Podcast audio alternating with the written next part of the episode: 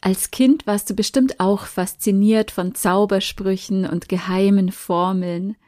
Ein Abracadabra mit mächtiger Stimmgewalt und hochgezogenen Augenbrauen dahingeschmettert, das hat schon genügt, um in unserer Vorstellung den besten Freund in eine Kröte zu verwandeln oder das Fahrrad der Schwester in Luft aufzulösen. Der Zauberspruch Abracadabra hat seinen Ursprung in den aramäischen Worten Abracadabra, was wörtlich übersetzt bedeutet, ich werde erschaffen, während ich spreche. Oft ist uns gar nicht bewusst, wie sehr wir mit jedem Wort unsere Wirklichkeit beeinflussen. Und genau darum geht's in der heutigen Folge. Und wie du die Macht der Worte nutzen kannst, um zu wachsen, zu heilen und eine neue Lebenswirklichkeit zu manifestieren. Was wir hier von Harry Potter lernen können, das verrate ich dir auch noch. Viel Spaß bei diesem Grundkurs in Zauberei. Hallo und herzlich willkommen zu Geistperlen, deinem Lieblingspodcast für Spiritualität, Tiefenheilung und Selbstentfaltung. Schön, dass du da bist. Ich bin Christine Ruland und ich freue mich, mit dir gemeinsam den weiblichen Weg des Erwachens zu gehen und dich dabei zu unterstützen, Altes loszulassen und dein einzigartiges Strahlen in die Welt zu bringen. Jetzt ist deine Zeit.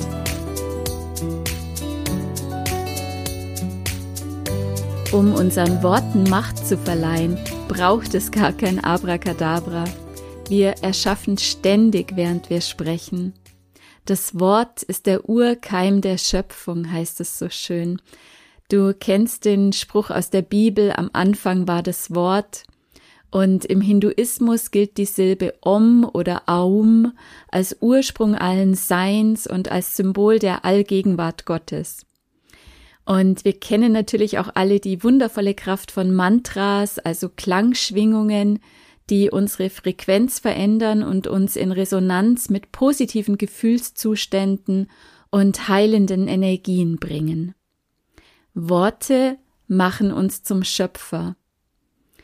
Mit unseren Gedanken und natürlich noch viel mehr mit unseren gesprochenen Worten geben wir unserem Bewusstsein Ausdruck und beschreiben unsere Wirklichkeit. Und klar, indem wir die Wirklichkeit beschreiben, formen wir natürlich auch unsere eigene Welt. Und wir nehmen auch Einfluss auf die Lebenswirklichkeit anderer Menschen, weil wir ja zu allem irgendwie unseren Senf dazugeben müssen, alles kommentieren und bewerten und ständig in der Kommunikation und im Austausch sind. Und das ist uns, glaube ich, oft gar nicht so wirklich bewusst. Ein Ratschlag ist in Wahrheit oft mehr ein Schlag als eine liebevolle Führung. Und ganz oft stülpen wir mit unseren Worten anderen unsere eigenen Limitierungen und Ängste auf. In meiner Praxis werde ich immer wieder damit konfrontiert, wie tiefgreifend Worte wirken und wie unglaublich stark sie Menschen beeinflussen können auf ihrem Weg. Da werden Krankheiten als unheilbar bezeichnet oder Patienten werden abgefertigt mit der Aussage, damit müssen sie jetzt leben oder da kann man nichts machen. Und auf der Basis von irgendwelchen Statistiken werden wilde Prognosen gemacht und Spekulationen angestellt und das als unabwendbares Schicksal hingestellt. Und gerade wenn solche Aussagen von Autoritätspersonen ausgesprochen werden, und klar, wenn man krank ist, dann ist der Arzt eine Autoritätsperson für einen, dann wirken sie wie eine selbsterfüllende Prophezeiung. Und das, obwohl es ja oft doch noch ganz andere alternativmedizinische Möglichkeiten gäbe. Also statt zu sagen, etwas sei unheilbar, müsste man ehrlicherweise in ganz vielen Fällen einfach sagen, ich weiß hier nicht mehr weiter, aber es ist durchaus möglich, dass Sie anderswo Hilfe finden können. Gerade wenn es um Gesundheit geht und Ängste im Spiel sind, dann haben Worte eine besonders starke Macht. Mit Worten, die Angst und Unsicherheit erzeugen, sind Menschen leicht zu manipulieren und ihr Wille und ihr Lebensmut und die Lebensfreude können total gebrochen werden. Vor einigen Jahren hatte ich eine Patientin, die damals schon über 60 war und der als Studentin von einem Hobby-Handleser ein früher Tod prophezeit wurde. Und diese Frau ist über viele Jahre oder Jahrzehnte ihres Lebens von der Angst beherrscht worden, dass sie bald sterben muss. Und noch als sie zu mir kam mit über 60, hat sie unter diffusen Angstgefühlen und Schlaflosigkeit gelitten. Und das hat mich total fassungslos gemacht, wie ein Mensch einem anderen so was Krasses vor einen Latz knallen kann und so eine Aussage tätigen kann. Ich habe mich oft gefragt, wie das Leben dieser Frau wohl verlaufen wäre, wenn ihr dieser Mann nie begegnet wäre, denn natürlich hat sie sich in ganz vielen Dingen eingeschränkt, hat viele Dinge nicht gemacht und ist viele Wagnisse nicht eingegangen, weil sie eben immer Angst hatte, dass sie dabei ums Leben kommen könnte. Und jedem von uns geht's so mit den Dingen, die wir als Kind mitbekommen haben, ja? Heute als Erwachsene mit 30, 40, 50 Jahren oder noch älter sind wir immer noch geprägt von unbedachten Aussagen unserer Eltern oder von Lehrern oder irgendwelchen Autoritätspersonen aus längst vergangenen Zeiten. Wir alle haben Sätze gehört wie du wirst es nie zu etwas bringen oder du hättest besser ein Junge werden sollen oder deine Cousine ist viel klüger als du oder du machst immer nur Ärger und so weiter und so fort. Und daraus haben wir falsche Rückschlüsse über uns selbst gezogen, die noch heute ihre zerstörerische Wirkung entfalten. Ich denke, hier kann jeder seine eigene Geschichte erzählen, aber Fakt ist, dass solche Aussagen oft so tief sitzen, dass sie ein ganzes Leben negativ beeinflussen können. Und mit dieser Geistperlenfolge möchte ich uns alle einfach nur mal wieder daran erinnern, dass wir mit unseren Worten viel vorsichtiger und bewusster umgehen sollten. Denn Worte wirken. Wir alle wissen, glaube ich, wie heilsam Worte der Liebe und des Zuspruchs sein können und wie verheerend Worte der Verurteilung und der Negativität. Und die Basis für alles ist immer die Beziehung zu uns selbst, beziehungsweise in diesem Fall die Kommunikation mit uns selbst. Was denke ich über mich selbst und über die Welt, in der ich lebe? Und wie spreche ich mit mir selbst? Die zwei mächtigsten Worte, über die wir verfügen, lauten ich bin. Und ich bin ist ein ganzer Satz. Das Ich bin ist unsere Wahrheit. Wir sind das ewig Seiende, das grenzenlose Bewusstsein. In dem Moment, wo wir dem Ich bin eine nähere Beschreibung beistellen, fallen wir sofort aus dem Sein heraus in die Identifikation mit dem Vergänglichen, also im Prinzip mit dem, was wir gerade nicht sind. Ich bin schön, ich bin wütend, ich bin krank, ich bin Rechtsanwältin.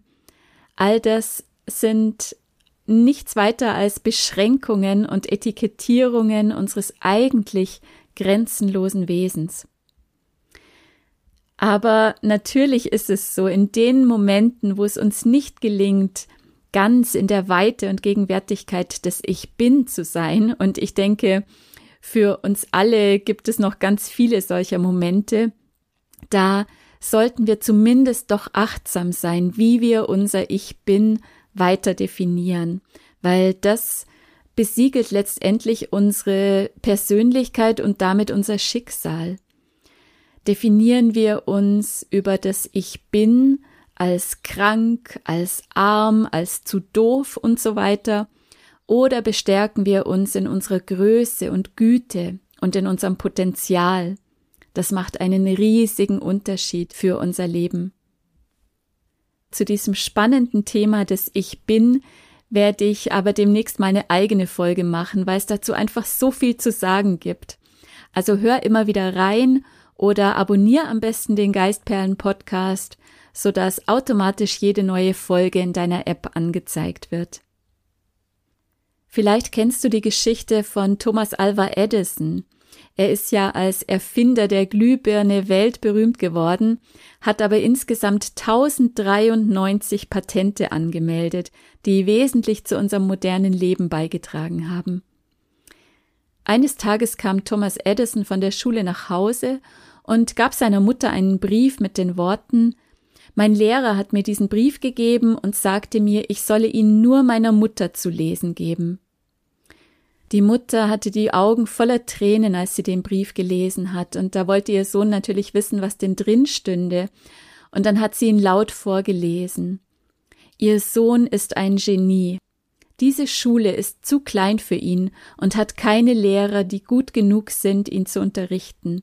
Bitte unterrichten Sie ihn selbst. Viele Jahre nach dem Tod der Mutter, Edison war inzwischen einer der größten Erfinder des Jahrhunderts, durchsuchte er eines Tages alte Familiensachen, und da stieß er plötzlich in einer Schreibtischschublade auf ein zusammengefaltetes Blatt Papier, öffnete es, und auf dem Blatt stand geschrieben Ihr Sohn ist geistig behindert, wir wollen ihn nicht mehr in unserer Schule haben.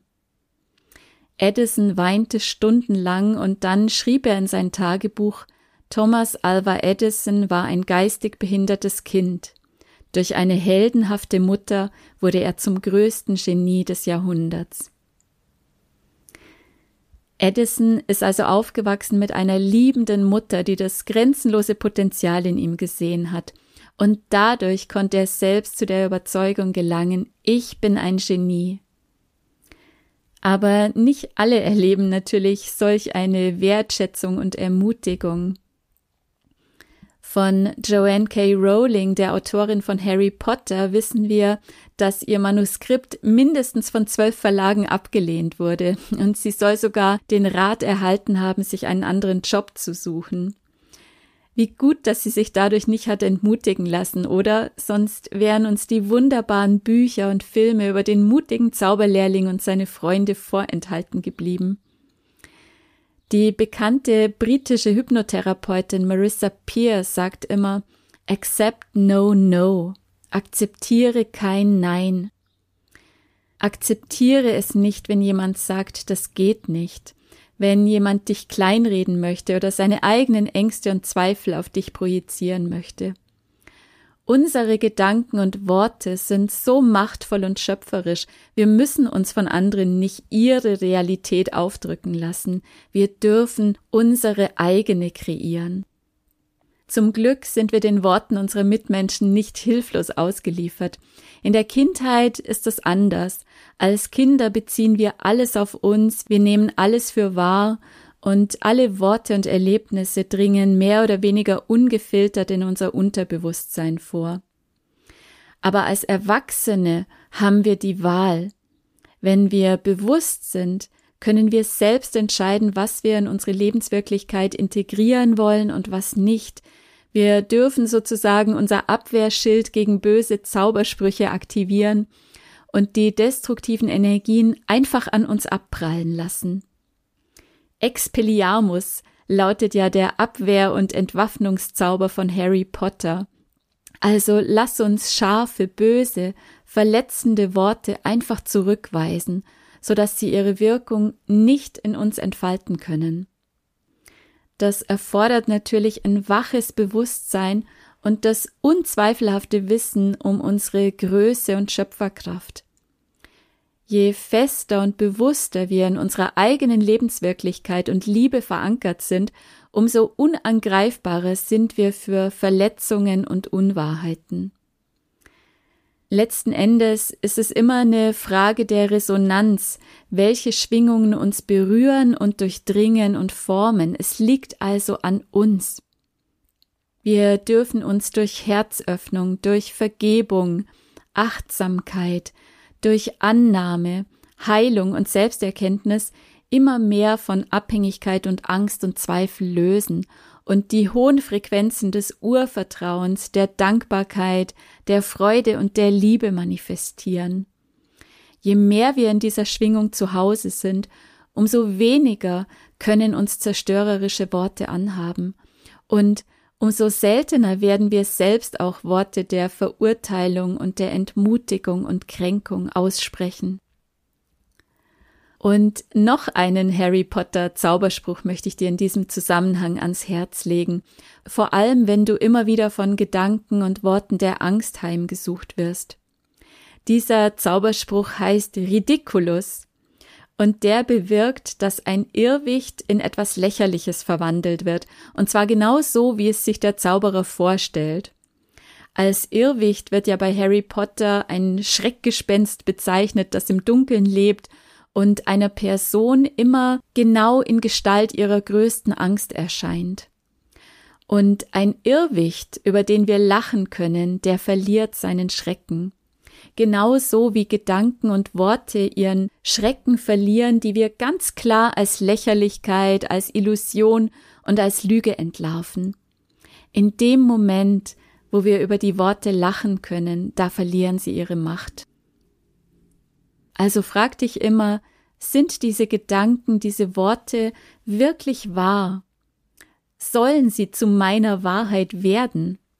Und wenn die Antwort Nein ist, dann lach drüber und entlass sie aus deinem System. Ich hoffe, dass dir durch diese Folge wieder bewusst geworden ist, dass wir permanent Zauberformeln von uns geben, mit jedem Wort, das über unsere Lippen kommt. Worte können töten und Worte können heilen.